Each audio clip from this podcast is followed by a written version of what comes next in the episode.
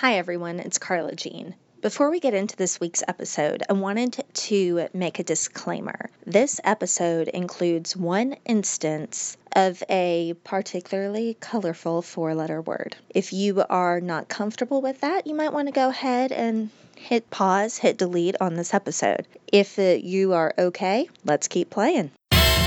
Welcome to Triple Take, the podcast where we talk to interesting people about the book, album, and film that shaped them. I'm Carla Jean Whitley. I'm John Hammontree. And I'm Matt Scalise. Today we're joined by Jamie Tworkowski, the founder of To Write Love on Her Arms.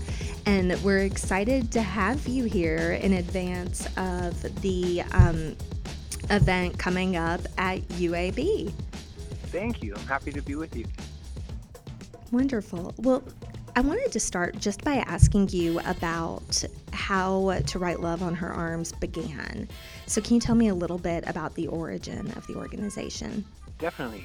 Uh, the organization began in 2006, but actually, in the very beginning, it was not intended to be an organization or a movement or anything like that. It was just a simple attempt to help a friend and to tell a little bit of her story. And so uh, I met a gal who quickly became my friend. Her name is Renee Yohe. And when I met Renee, she was struggling with drug addiction, with depression, with a history of self injury, and she had attempted suicide. And she ended up being denied entry into a local treatment center and spending the next five days with my friends and I. And I ended up writing a story about uh, the conversations that we had about getting to know her and, and what she had been through. And um, posted that story online, and that story essentially took on a life of its own and really got out in front of people in a surprising way. And then we also started to sell T-shirts as a way to pay for her treatment. And tell me a little bit about the name "To Write Love on Her Arms." Can you elaborate on how that came to be? Yeah, so that was actually a phrase that I wrote in the original story, and that ended up becoming the title of the story, and then it ended up becoming obviously the title of the organization. But my friend Renee, she struggled with self injury, and so the night I met her, um, a few hours after I met her, she actually, with a razor blade across her forearm, wrote the word "fuck." Is um, people are familiar with that word, and the thing that I think is important is is uh, that it's not so much about profanity, but that was really an identity issue in that moment. That that was what she believed about herself and about her life, and uh, and so really this phrase "to write love on her arms" was very much a goal, and it was about trying to replace that and trying to invite her into some new ideas that that she could believe that she deserved better, that she could believe that she was better, and uh, so we actually think that's a pretty significant piece, and it's been significant to be honest about over the years. Just because I think whether people use that word or not, I think we all relate to some of those feelings, some of those insecurities, especially when life is really difficult. So that uh, that's where our name came from.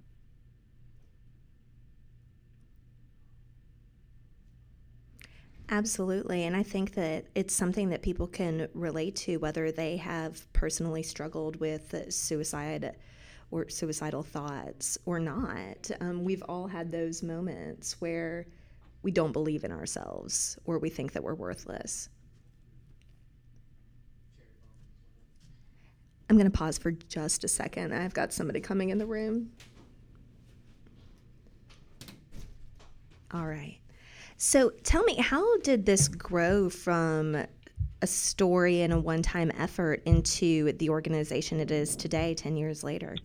Well, back in 2006, the the first place that I posted this story was as a blog on MySpace, and it was kind of the beginning of social media as we know it today, and and it was sort of the right place at the right time, and some friends in bands that that you know had a significant following. They were some of the first people, some of the first friends to support what I was trying to do. And so because of them, you know, sharing it on on their MySpace page or wearing a t-shirt at one of their concerts, the whole thing just got out in front of people in a unique way. And and people began to respond and just say that they related to this story that they had just maybe read um, whether it was from their own life whether it was on behalf of someone they cared about someone they knew maybe even someone they had lost and it there was just this sense of momentum. The, the t-shirts kept selling, people kept responding to the story, and I just realized that we could do more than help one person. And I ended up I had a really good job at the time. I was a sales rep for the clothing brand Hurley, and I ended up quitting that job and and actually dove into this full time, which which uh, felt very risky, very uncertain. Um, there was no way to know what the future held. There was no way to know if it could last, you know, six months or a year. But there was this feeling that something special was happening, and and that it was maybe too special to walk away from, and just that we had the chance to help people and uh, for the first year, or, or, I guess you would say for the next year, we were under the umbrella of another charity that just gave us someone we could learn from and lean on and ask questions. And then for the last, I guess, nine years or so, we've been on our own as a 501c3, a nonprofit organization. So you'll be here in Birmingham speaking at the University of Alabama at Birmingham on September 20th. As you travel the country, what takes place at these types of events? What is your goal? Well, the goal is definitely that people would leave encouraged. The goal is that, you know, if someone walked in feeling alone or, or feeling like they were really hurting or struggling, that they would know that it's okay to be honest about how they're doing. It's okay to talk about their pain. It's okay to ask their questions. And more than anything, to know that it's okay to get help. It's okay to ask for help. And one thing we love to do is connect people to those resources, whether it's the campus counseling center, you know, at a specific university that we go to, or connecting people to uh, to treatment centers or other counseling offices in the area. We've just learned that great help is out there, and so we think the the biggest hurdle is not so much finding help, but just being willing to put a hand up and say, hey, I, I need some help. I, I need to do something about this. I know that with my own personal struggle with depression, that was the hardest part was saying, okay, I need help. Now what? And so I am grateful for the work that y'all do. I know it has encouraged many friends of mine, and I hope that your visit here does the same for many more people. Oh, thank you. I'm, I'm looking forward to coming. Well, let's shift our focus to the book, album, and film that have most shaped you. Which three things did you pick for this conversation? So I picked a book called Blue Like Jazz by a guy named Donald Miller. Uh, I picked the film Almost Famous uh, by Cameron Crowe. Album, I picked The Beautiful Letdown by the band Switchfoot. Awesome. Well, let's uh, dive right in.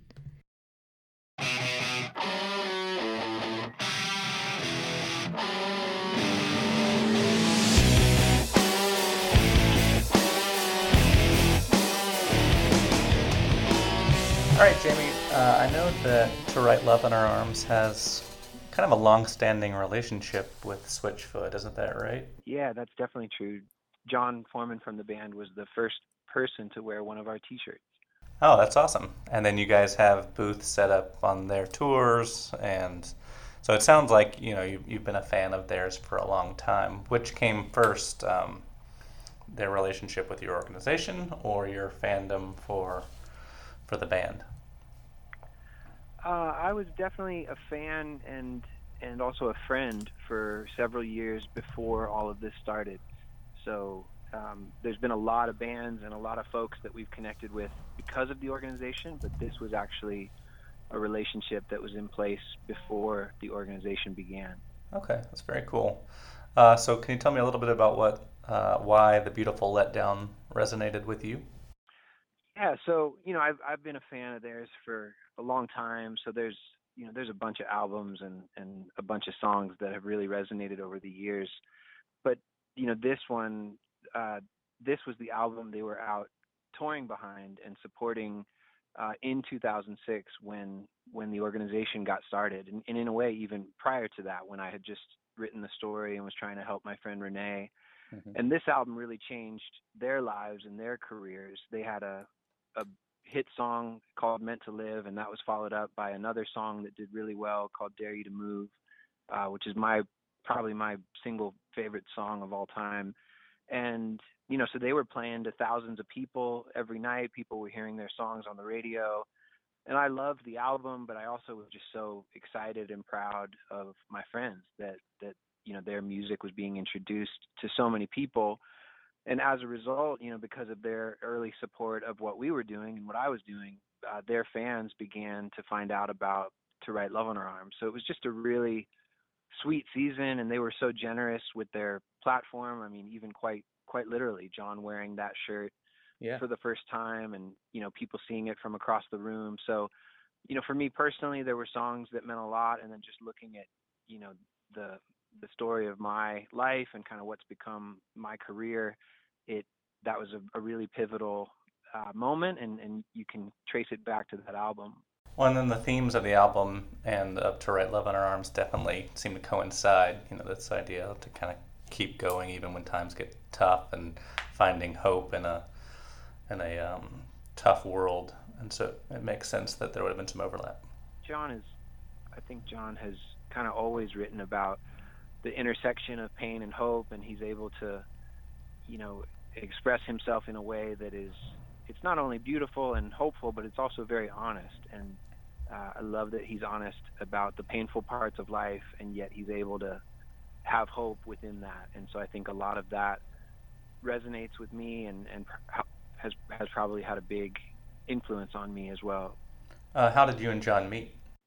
We met. Uh, man, it was actually probably five or six years before the organization began. So so actually around around 2000, and I was just introduced to their music and quickly became a fan. And I was working for the surf brand Quiksilver at the time and figured out that those guys were surfers and uh, just emailed their management and was able to meet them after a show and just had some ideas of ways that they could work with Quiksilver and maybe have access to some free clothes and very quickly it just turned the corner from you know anything revolving around business to just something that was basically a friendship and we really just kind of hit it off and have been friends ever since. Yeah very cool. Now i know um, you guys have worked with other musicians like five seconds of summer and miley cyrus panic at the disco. How did those relationships come to start? You said they, they were a little bit more formal than your relationship with switchfoot um, I wouldn't say formal. I think I think it's just that uh, you know we these other folks, you know, our paths crossed because of the work that we were doing. Um, I think we've surprised people over the years in in how much of it, really how almost all of it, has been very informal, and maybe even a, a better word is just relational. That uh, so often these are just you know things that are growing out of mutual friendships or someone saying, "Hey, I I know this person. I think they would love what you're doing. Uh, can I introduce you? Things like that. So you know, it's it's different in each in, in each scenario, and um, you know, there's been bands or artists that supported us kind of for a moment in time, and, and there were others that have really supported us for for all 10 years. And so, music has really been a a, a big part of our foundation and DNA, and you know, beyond the sort of the marketing aspect of it, I think we just love that the feeling that music is powerful and that it reminds us that it's okay to be honest, it's okay to ask questions, and we think there's a lot of common ground between music and maybe what people love about music uh, with the with the conversation we're trying to invite people into. Because yeah, I think music is allowed to be honest about the difficult parts of life. And when it comes to our everyday conversations and friendships we're not always sure if if we're allowed to be honest if if if it's okay to go there and so we love to to look at music as as something that says, hey, maybe it's important to be real about these things. Wonderful. All right. Well, thank you so much, Jamie.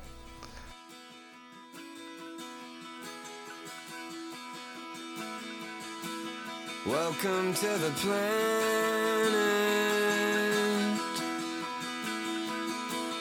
Welcome to existence.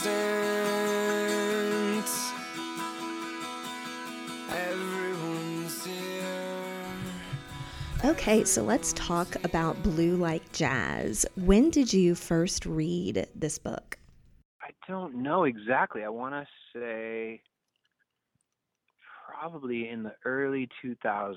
I don't know exactly. Yeah, so probably shortly after its release. Yeah, I think so. It was actually John from Switchfoot, oddly enough, who told me about the book and told me that I needed to read it. Okay, yeah, well, I know it it was quite a sensation in certain circles, and you know Donald Miller has really continued to uh, make an impression on people over the years. So, what attracted you to it besides John's recommendation? Um, I don't think I needed. I don't think I needed anything else in terms of the uh, the the curiosity or the attraction. I think you know John is just someone I really love and respect, and uh, I think there's a lot of common ground in terms of the things that make us tick and things that we're interested in. So when he said, "Hey," I loved this book. You got to check it out. That was enough for me. So let's talk about the book itself a little bit. Um, one of the things that struck me when I read it was you know, Donald Miller's frank discussion of his spiritual journey. And I wondered if you found some common ground in there or if that appealed to you in some other way. No, I would I would definitely agree with that. I, I think I was really impressed by the honesty that he wrote with, that he was, you know, willing to be honest about his questions and his doubts and you know some of his mistakes along the way and I think for me growing up in church and and even growing up a Christian there there was sort of this false idea that you were supposed to have it all together and yes. and I think this book was one of the first things that really impacted me and and offered a different narrative maybe which was just hey we're we're all humans on this planet and part of that is really difficult at times and there's going to be a lot of questions and struggles that come with that and uh, we may not have this whole thing figured out. But I, I also just love the freedom that he he seemed to tell so many different kinds of stories so it's maybe a book about faith but it's also a book about his friends and uh, you know romantic relationships and travels and people that you know he got to know just just it was there was so much to it and, and so many different topics that he touched on and I, I think I really appreciated that as well. Right. Well that's part of the human experience, isn't it? And I love you know, in the book when he talks about never liking jazz until he got it. And the book is kind of like jazz in that way, in that it touches on so many different emotions and experiences. And there's something really humanizing about that to me. Definitely. I, I would agree with that. And yeah, I love that author's note, which is what you pointed out that the book actually opens with with that idea that he didn't understand jazz until he stumbled upon a man playing the saxophone on the street with his eyes closed and uh it you know watching someone love something changed things for him and and I thought that was really powerful you know, the book plays on some of those ideas about it's okay to be imperfect, to ask questions, and finding connection and relationship in the midst of all that. And that all seems really pertinent to the direction that your life has taken. So I wondered, how did those ideas influence you? Yeah, I, I definitely would agree. I mean, I I definitely think those things really spoke to me and um, you know really moved me and I think encouraged me and in a way I think it it gave me permission to be myself and obviously as you touched on earlier the book did incredibly well so I was far from alone in you know that spark that I got out of this book um, and I think one thing it did was it just made me want to write. I mm-hmm. I was sort of getting into writing. I didn't think of myself as a writer but I was realizing it was something I enjoyed doing. And I remember reading this book and and it actually you know i didn't want to just read it but i i think i wanted to write. I loved that he wrote in a way that was beautiful and poetic and honest and some pages might make you cry and another page might make you laugh. And i again just loved the the freedom of all that and and maybe the the diversity or just how well rounded it was. And as you said it was it was just this very human book this very human story. And so i think one of my big takeaways it, it wasn't only life lessons, but it was even something as simple as, hey, I I really love what can happen when you choose to put words together. And and it kind of made me start to pay more attention to that in my own life gosh now uh, you've got me going down a sort of nostalgic path thinking about that time in my life as well about how old were you when the, the book came out in 2003 so around what point in life were you uh, I would have been early 20s. Okay. I was born in 1980, so I was, you know, I turned 20 in the year 2000, and makes it easy to to keep track of. Right. Um, so, so yeah, I was kind of I was kind of the the I think the the age of so many people that it resonated with. I think Don was 33 when he wrote the book or when it came out, and you know, so he was uh, roughly you know 10 years ahead of me on on this journey. Right, sort of a big brother um, in a sense. And I just remember reading it and experiencing so many of the things that you're describing. I was born in 81, so we were right there on parallel paths. And that's around the time in my life when I started to understand that it is okay to be who I am. And you know, I hadn't really given a whole lot of thought to how that book related to that time in my life, but it just came along at the right moment, I think. Yeah, I, I totally relate to that. Uh, Let's see, you're the kid who's been sending me those articles from the school newspaper. What do you like, the star of your school? They hate me. This is Rolling Stone magazine. Let's talk about Almost Famous a little bit here because I think this movie from from from movie snobs, okay, and I spend probably too much time around movie snobs. There's there's a, a bit of a perception of like lumping this movie in with a lot of other coming of age movies, right? I, I think there's a little bit of cynical sort of eye rolling about that whole genre these days. Um, but I'm gonna let you give me your reasons for why why should people who roll their eyes at coming of age movies take this one a lot more seriously? Why is this one oh, different? yeah, I, I don't know. I, I don't know that I'm not trying to to sell anyone on it. Um, I think what you know when when you guys invited me to think about um, you know these three pieces of art that had resonated with me, uh, and you know obviously I kicked around a few ideas for films, but it, for me it really just comes down to the you know the main character that really represents Cameron Crowe in the film. Um, so for me, it's kind of that simple. Obviously, I was I found the the movie really fun and really entertaining. I loved the music. You know, the there's a there's a lot that I enjoyed about it, and and so I don't really approach it as a you know like a film critic or or a Sure. movie snob. I I certainly like movies. But for me, and I think I, I wouldn't say I realized this right away, but just more looking back in terms of what my life has become or kind of how my career has played out, I started to figure out I liked writing, and certainly I, I realized I, I really loved music as well. Uh, and I think for anyone who, who starts to think about writing as a career, you you know one option is obviously to be a journalist to kind of observe and tell stories. But for me, there was sort of this thinking that that means you're very much on the outside of those stories. You're you're the fly on the wall. You're the observer.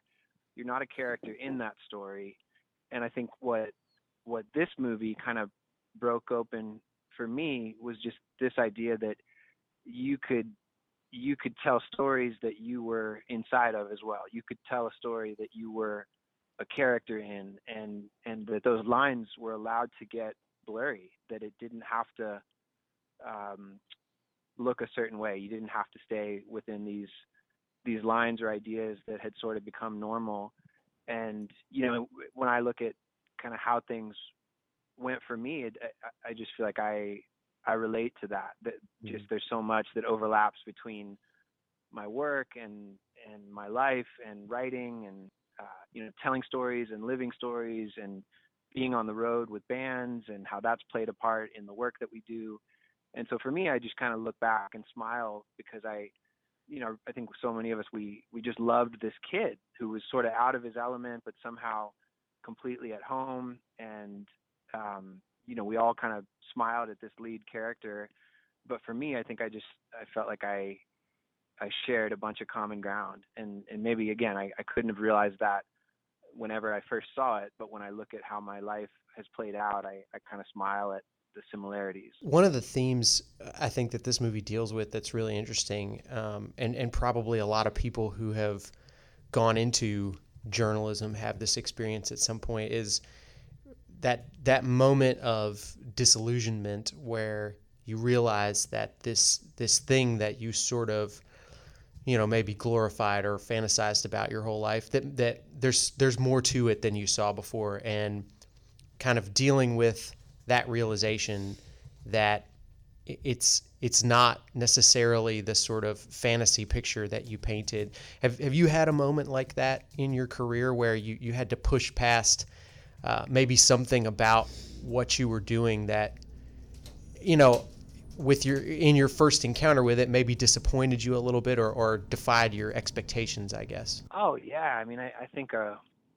a a whole bunch of them, um, and I think part of it, part of the trick is not to become cynical or or bitter. But I mean, Mhm. we've we've had a lot. I mean, if you look at kind of our history, we've had a feature film made about us. Um, you know, we I had a a book come out that I worked on with a major publisher. Um, there's there's been a whole bunch of these kind of one in a million things that have come our way that we're totally thankful for. But um, you know, one example would be I I Rolling Stone did a feature on me. They did like a profile piece that was four or five pages. And so when you hear that that's happening, that's super exciting. I mean, for you know, for anyone, you go, wow, they're going to tell my story. That- Right. that's that's so wild. I you know I've read this magazine for years, uh, but then when it finally comes out, of course you have some opinions over exactly how it comes out. Um, so I, I definitely I definitely um, you know relate to some of that, but I think that's just that's just life. You know, I think we love to put things on a pedestal. I, I, I sometimes tell people, you know, it's it's easier to be a fan of a lot of these things. But at, at the end of the day, I think we look back and even though they were imperfect, um, we're thankful for, for these opportunities and these surprises that have been, you know, part of our story and even for me personally, part of my story. And, and I guess that's just, you know, that's, we kind of, because everything is created and orchestrated by, by people, like, of course, there's going to be different opinions. There's going to be things that break down. There's going to be miscommunication. There's going to be egos. Um, so on a certain level, I guess it, it ends up making sense. when you think about this movie and you you know you see the DVD box sitting out or you see the poster somewhere is there is there a sort of singular moment that sticks out to you that that kind of flashes in your memory about this movie Man, good question. I've it's funny. I, I actually haven't seen it in a while, and um, I felt like it was it was my um, I felt like it was my best answer, but then part of me also was like, I wish I had watched it recently.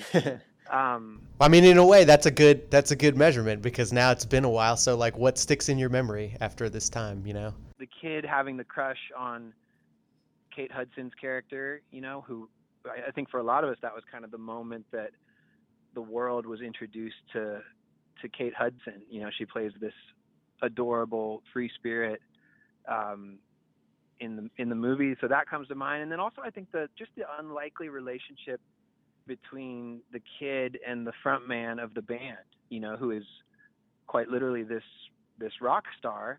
Um, and it's just this funny this funny friendship and you also get the sense that um, the kid isn't just out there trying to get a story but he really cares about the music and he cares about the people involved. And you know the the I wouldn't even say a little bit but with the the touring that I've had the chance to do I mean I've, I've had the chance to live on buses with different bands for weeks at a time when we've participated in tours. And everyone does you know the kind of the facade does fall away and you know you start to realize these are people. These are people with quirks and um you know every everything else that just goes with with relationships.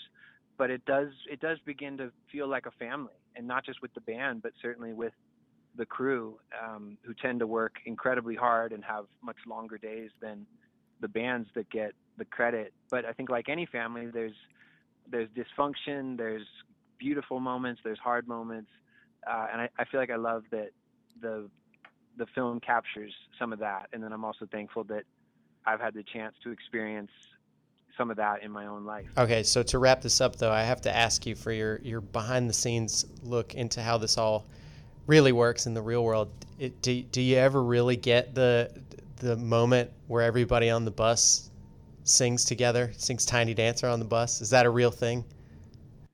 Man, good question. I, I have I don't know that I've had I don't know that I've been in on a bus sing along, but I've actually been in on a similar moment um, where I don't even know if it was decided, but where what happened was everyone just sits in well not silence but everyone is silent listening to a song together i remember there was a night i think we were leaving pittsburgh and i was with the band Anberlin and uh i remember just pulling out of town you know probably late at night and for some reason someone put a song on and we all just kind of sat and listened and looked out the windows so that's maybe the closest i've come to that moment Okay, cool. We'll leave it there. Thank you. That was great. All right. Well, thanks so much to Jamie for joining us. You can learn more about To Write Love on Her Arms at twloha.com, and they're all over social media at twloha. I'm Matt Scalisi. You can find me on social media at Matt Scalisi. I'm Carla Jean Whitley, and you can find me all over social stuff at Ink Stained Life. And I'm John Hammontree. You can find me on Twitter at, at John Hammontree. And y'all be sure to download us on iTunes and give us a rating. Thanks. We'll talk to you next week.